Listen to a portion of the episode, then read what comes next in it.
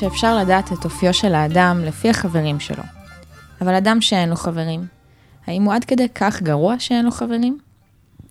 שלום לכולם, לכל המאזינים, לכל המאזינות, אתם נמצאים על הפודקאסט מאחורי הכריכה של הוצאת ספרי ניב. אני ענת כהן, ובכל תוכנית אני מראיינת אה, סופר או סופרת שהוציאו ספר בתקופה האחרונה.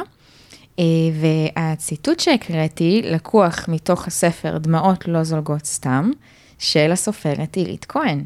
היי עילית. היי. מה שלומך? טוב, תודה. בסדר? מצוין. מעולה.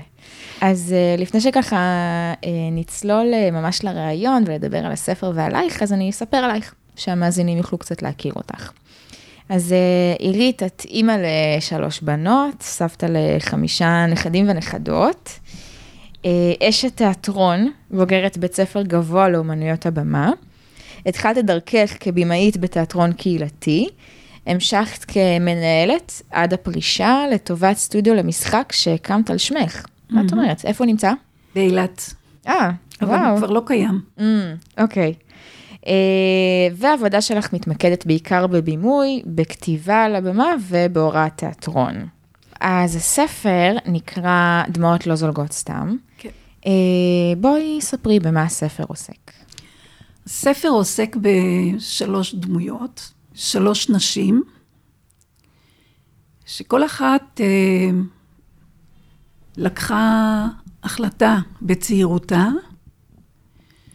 והספר אה, עוקב אחרי השתלשלות המאורעות של החיים שלהם, והאם הם עמדו בחזון שלהם, בהחלטות שלהם, או שהם התאכזבו, שינו כיוון. מי הדמויות בספר?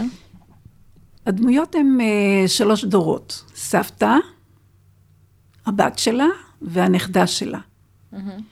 כל אחת, נקודת ההתחלה שלה אה, היא מבית הוריה, משנות ה-20. אוקיי. ההחלטות שהתקבלו בערך בשנות ה-20 שנות ה-20 לחיים. לחיים שלהם, כן. ואיך זה יתקדם הלאה. ובעצם הדמויות, דיברנו ככה מקודם, הדמויות שבספר מקבילות לדמויות בחיים שלך ואלייך, נכון? נכון. החלק של האוטוביוגרפיה, או של הסיפור הדמיוני, מתערבבים שם. בעיקר, אה, החלקים שלא היו ידועים לי, זה החלקים של ההורים שלי. אה, שמנקודות קטנות שהם סיפרו פה מילה ושם מילה, בניתי סיפור. רק נגיד, נעשה סדר, בעצם הסבתא היא אימא שלך, כביכול, כן, כן. את האימא, והבת הצעירה היא הבת שלך. נכון. אוקיי. כדי לכתוב על ההורים שלי, הייתי צריכה להיכנס לדמויות שלהם. ואני באה מעולם התיאטרון. ולכן הרגשתי שאני מגלמת תפקיד. וואו. פעם תפקיד של אבא שלי, פעם תפקיד של אימא שלי. מה זאת אומרת, במה את מגלמת תפקיד? נכנסתי לדמויות שלהם. הבנתי. וואו. פשוט נכנסתי לדמויות וסיפרתי את הסיפור שלהם כאילו הם מספרים אותו. וזרמתי איתם, אה, עם הדמויות האלה ביחד, כמו שחקן דנקה שמשחק גם את הלבנים וגם את השחורים. Mm. עד הרגע שאני נולדתי, ואז אני מספרת את החלק שלי, על הדמות שלי. ועל ההתמודדויות שלי בחיים, שהן כתוצאה מההחלטות של ההורים שלי, שלקחו בשנות ה-20 שלהם, מהמם. והחלטות שאני לקחתי בשנות ה-20. עד שאני מגיעה לקטע שאני מביאה ילדים לעולם, ונולדות לי שלוש בנות. בת אחת אהבה לכתוב, אהבה לקרוא, ובסתר היא הייתה כותבת יומנים. בעצם אני קניתי לה את היומן הראשון שלה, שהייתה בת עשר. אה, את קנית לה. כן. אוקיי. זה, זה בא ממך. כן. אני לא ראיתי את היומן הזה אף פעם. לא ראיתי את, את היומנים האחרים כשהיא התבגרה וכתבה, אבל כשנחשפתי ליומנים שלה, ונתקלתי באושר הרב של השפה, של התיאור, אני פשוט החלטתי שזה חייב לצאת לאור כמו שזה. ושילבתי אותה, במקום לספר עליה, נתתי לה לספר את עצמה, דרך היומנים. כך שיש לנו שלוש דמויות. אחת שהיא ממש, ממש המצאתי, כמעט כן. המצאתי, זה הדמות של אימא שלי. Mm.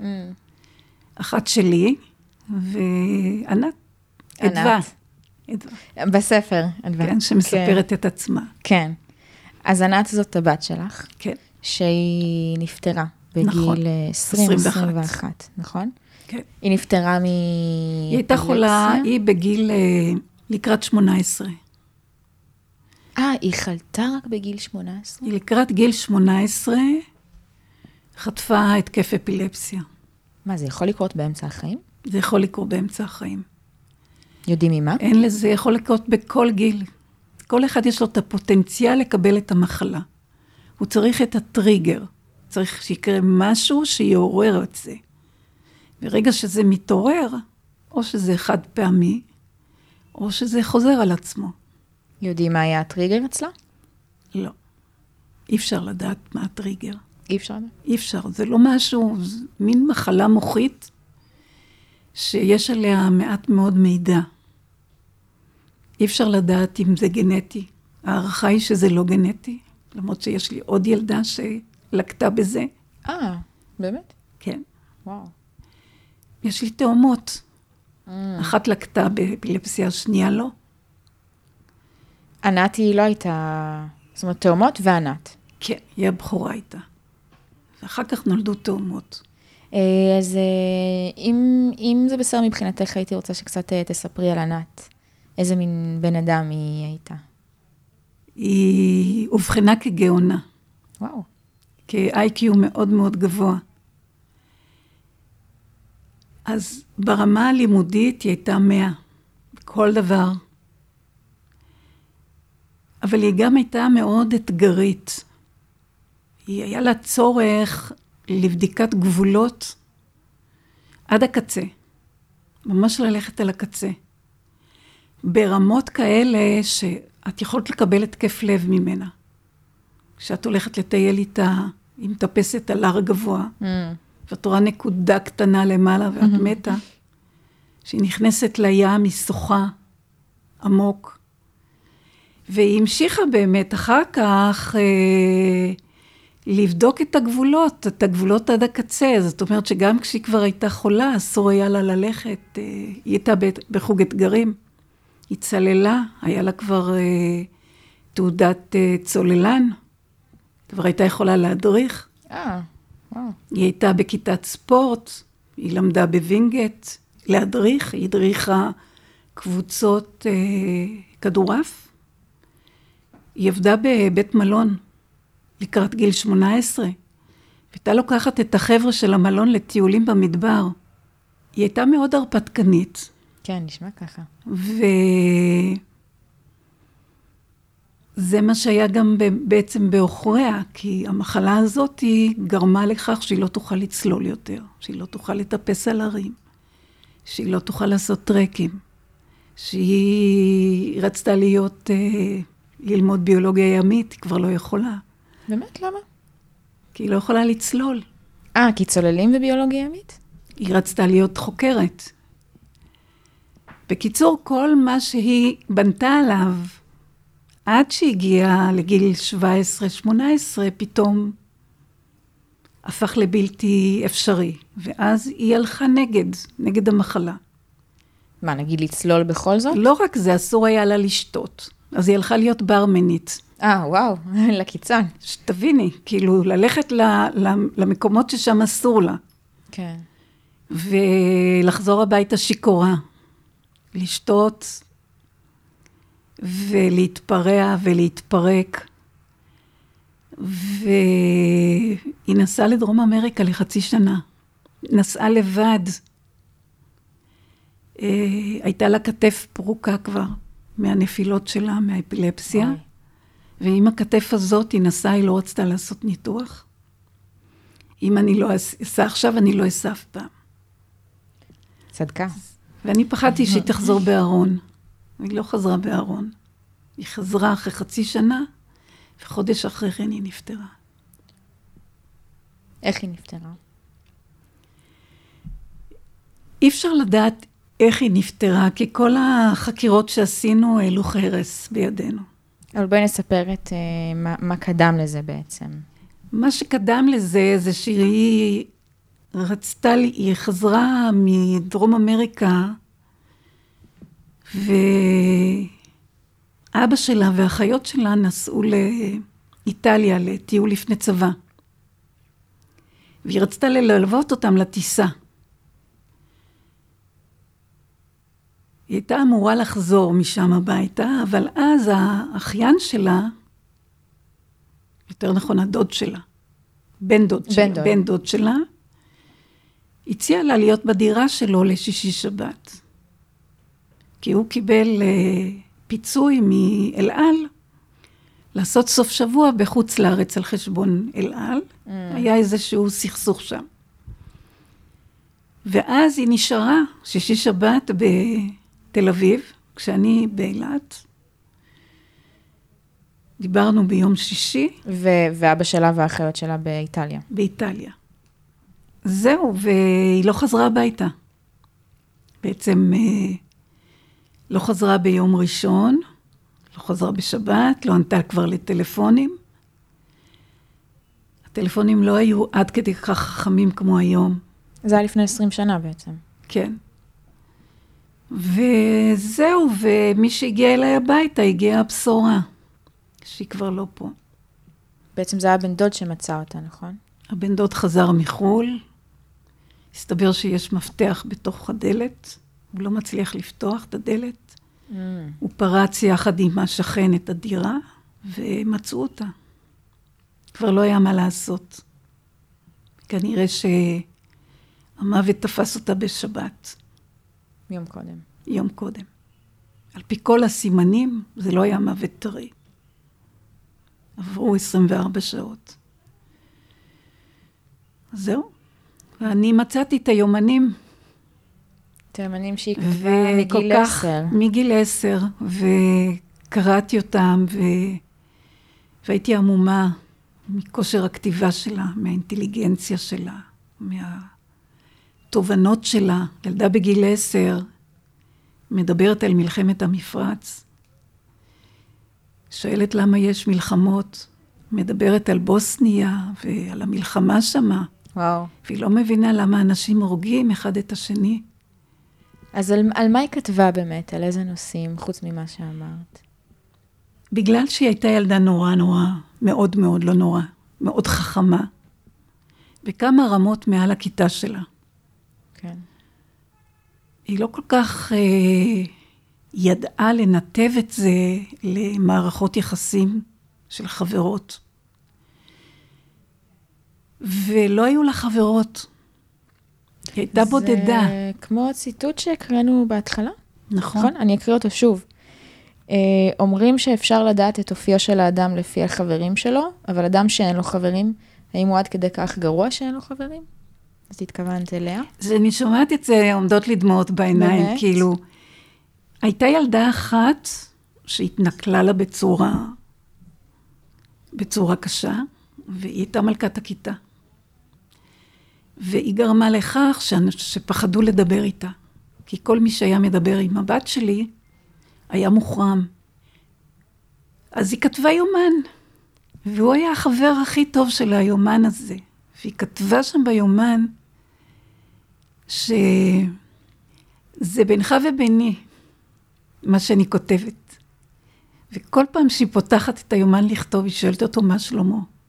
באמת? והיא נפרדת ממנו, בסוף הכתיבה, ממני, אדווה. והיא כותבת את התאריך. והיא כותבת את התאריכים. תארי לך ילדה בת עשר. יום-יום היא כותבת, בהתחלה. בשלב יותר מאוחר היא כבר אה, לא כותבת יום-יום. אבל היא אומרת, אתה, אני יכולה להגיד כל מה שכואב לי.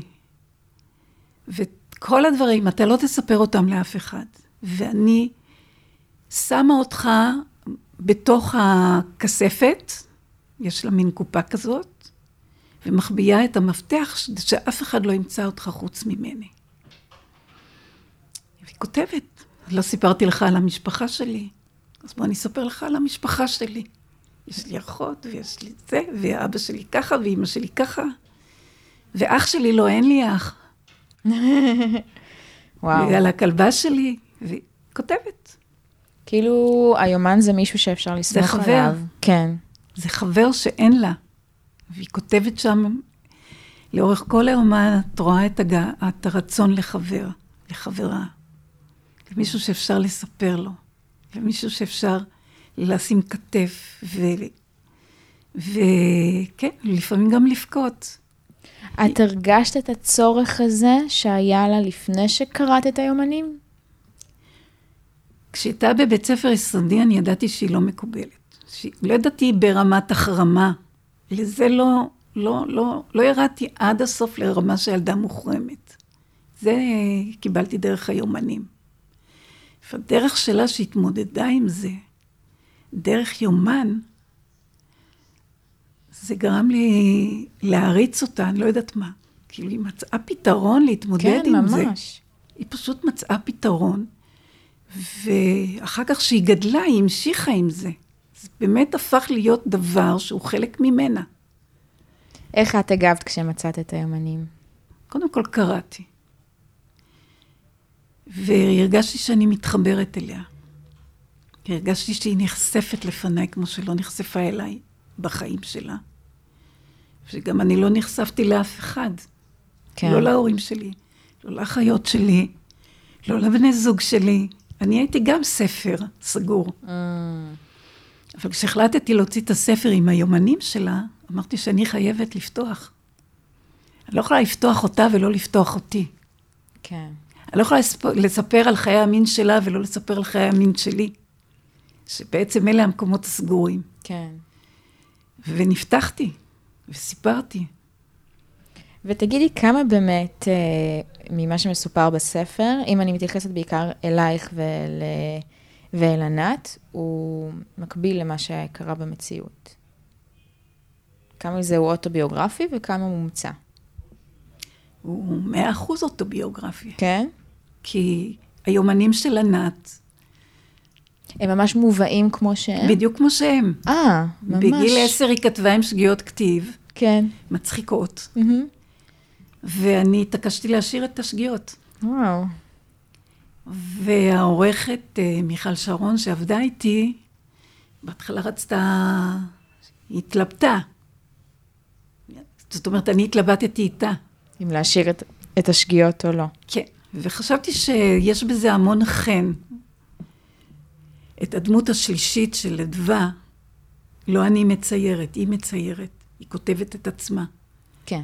אז למה שאני אשנה את השגיאות? כן. אה, תגידי, איזה תגובות את אה, מקבלת על הספר? אני יכולה להגיד שהן מאוד טובות.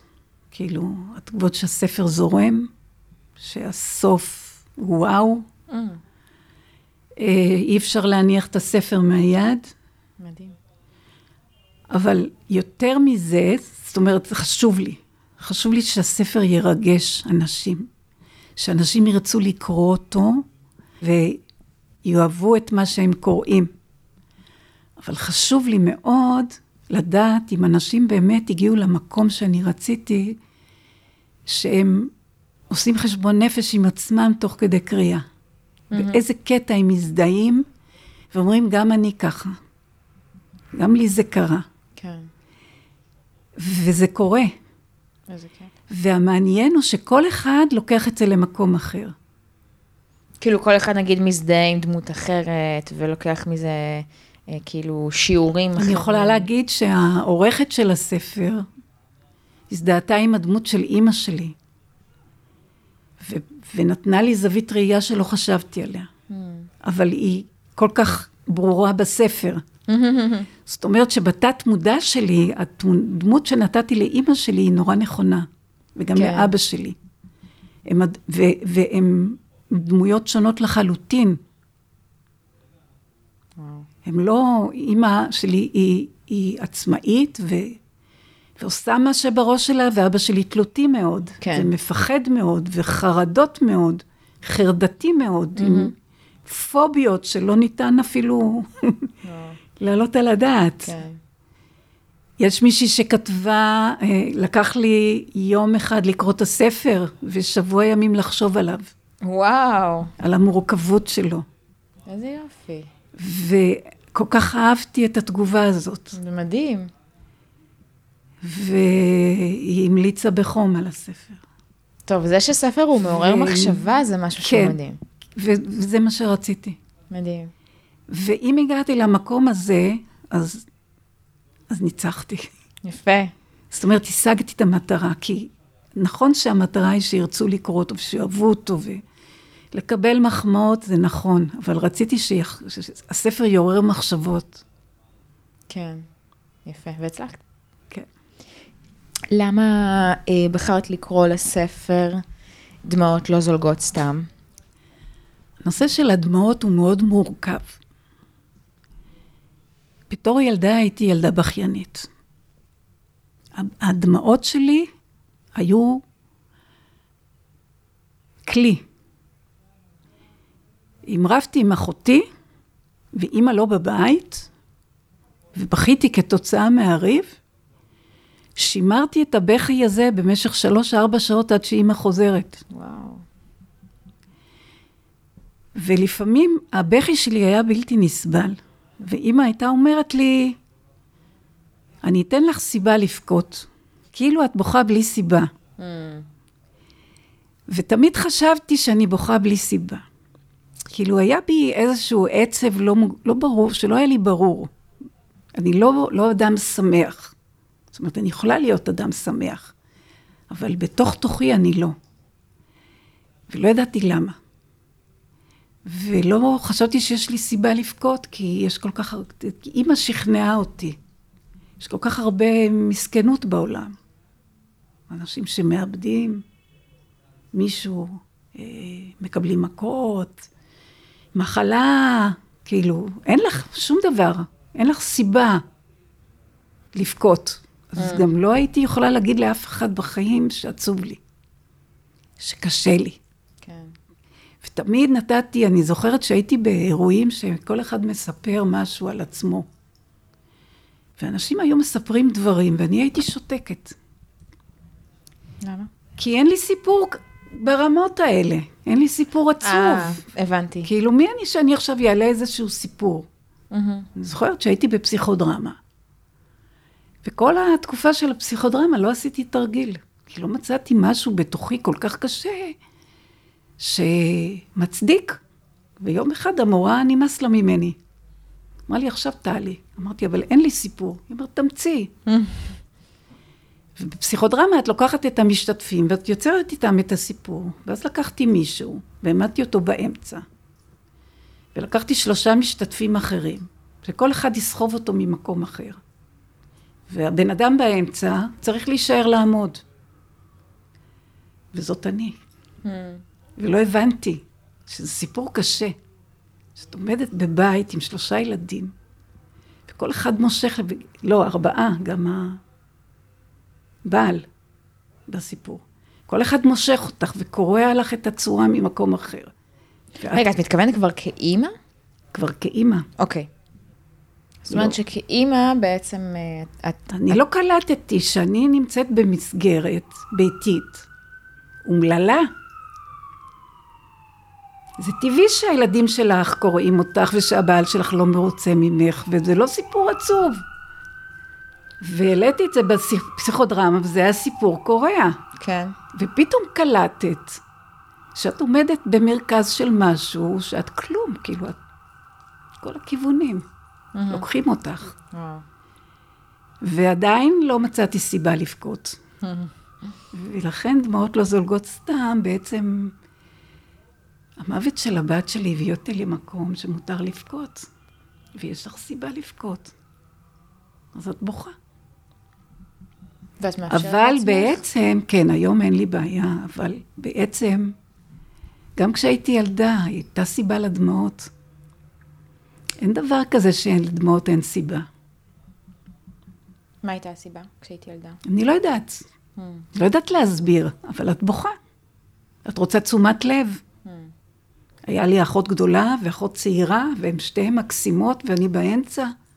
אז איך תמשכי תשומת לב? אז את בוכה. זו סיבה מספיק טובה, לא? כן, זה לא סתם. כן. אז איך שלא תבחני את השם של הספר,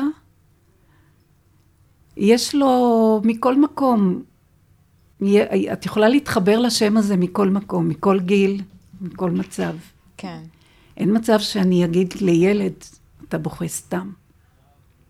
כן. אה, טוב, עירית, אנחנו מגיעות לסיום. נגמר מהר.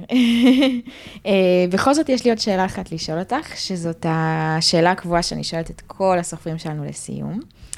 אה, שדווקא יכול להיות מעניין, כי פחות דיברנו על התהליך של הכתיבה. אז בעצם השאלה היא, האם יש לך איזשהו טיפ לסופרים מתחילים? אז זה יכול להיות באמת בכתיבה, זה יכול להיות בתהליך של ההוצאה, בשיווק של הספר, כל דבר, מה שעולה לך. אני חושבת שבשביל לכתוב ספר צריך להיות טריגר, חזק. השאלה מה הטריגר. כמה הוא יותר חזק ממך. Hmm. ואם לא יהיה טריגר מספיק חזק, הוא לא ייכתב אף פעם. אז לי היה טריגר. הטריגר שיום אחד אני לא אוכל לספר את הסיפור הזה. הגעתי לגיל כבר מבוגר. ויום אחד אה, אולי אף אחד מהנכדים שלי לא ירצה לספר את הסיפור הזה. אם אני לא אספר את הסיפור, לא יהיה מי שיספר. בסיפור הזה יש גם היסטוריה משפחתית שהמשפחה שלי לא מכירה, הבנות שלי לא מכירות. ויש ילדה שהסיפור שלה הסתיים בגיל 21, אבל היה לה עוד, היה לה מלא דברים להגיד לעולם. והיא כתבה אותם, את הדברים האלה. ואם אני לא אפרסם את זה בספר שלי, אף אחד לא יעשה את זה. זה יישאר קבור במגירה, ואולי יום אחד זה ייזרק לפח.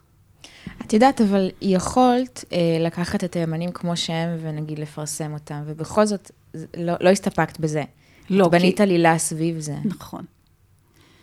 כי זה קצת חוצפה לקחת את היומנים של הבת שלך ולפרסם אותם. זה פחות חוצפה אם את נחשפת בעצמך. אם את, mm. אם את מוכנה לעשות את מה שאת מוכנה לעשות לבת שלך. כן, כן, כן. אם את מוכנה לעשות מה שאת מוכנה לעשות לבת שלך, זה לגיטימי. אם את לא מוכנה, אין לך זכות. אין לך זכות, היא לא נתנה לך את האוקיי. נכון. יפה, יפה. אה, איפה אפשר לקנות את הספר? הספר אה, כרגע בכל האתרים של הספרים, mm-hmm. הוצאות ספרים האינטרנטיות. כן, החנויות הדיגיטליות, המקוונות. לא ב... כן. עברית, אה, בי-בוקס, מנדל למכר ספרים, נכון? כן. כל החנויות הדיגיטליות האינטרנטיות. זאת אומרת, אפשר לכתוב בגוגל, דמעות, הדמעות לא זולגות סתם, וזה... נכון. כהן, ומגיעים אלייך. ואפשר לקנות דרכי. Mm, איך? איך אפשר ליצור איתך קשר? דרך הטלפון. דרך הטלפון, אוקיי, מה הטלפון? 050-350-6900.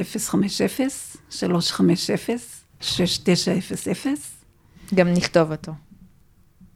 בתיאור. אה, דרך הפייסבוק, דרך וואטסאפ, אה, דרך המייל. אם אתם באזור שלי, אני מביאה באופן אישי. Mm, יפה. אם אתם לא באזור שלי, אני שולחת את זה דרך דואר רשום. אוקיי. Uh, טוב, בסדר, אז uh, עירית כהן עם הספר uh, דמעות לא זולגות סתם. המון המון תודה. תודה לך. ושיהיה בהצלחה. תודה רבה. ביי ביי. Thank you.